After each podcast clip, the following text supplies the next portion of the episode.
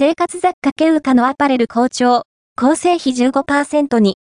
重機販売作業の川順が成功できる理由、ホームファニシングブランド、ケウカ、ケウカが、2020年に展開を開始したアパレル事業が好調だ。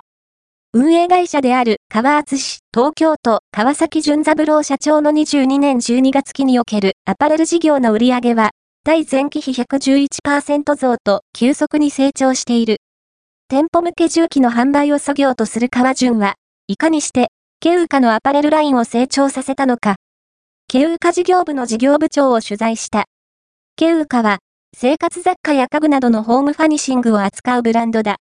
運営会社の川順は、2020年、ケウカ事業開始20周年を記念し、同ブランドから新たにアパレルラインを展開した。今日までに最もヒットした商品は、部屋着と外着の境目をなくした2マイルウェアだ。2マイルウェアとは、自宅でリラックスして過ごせる快適性を有しながら、自宅から2マイル約 3.2km の範囲に出かける際にも適した服装で、類似後のワンマイルウェアよりも、おしゃれなファッションを指す。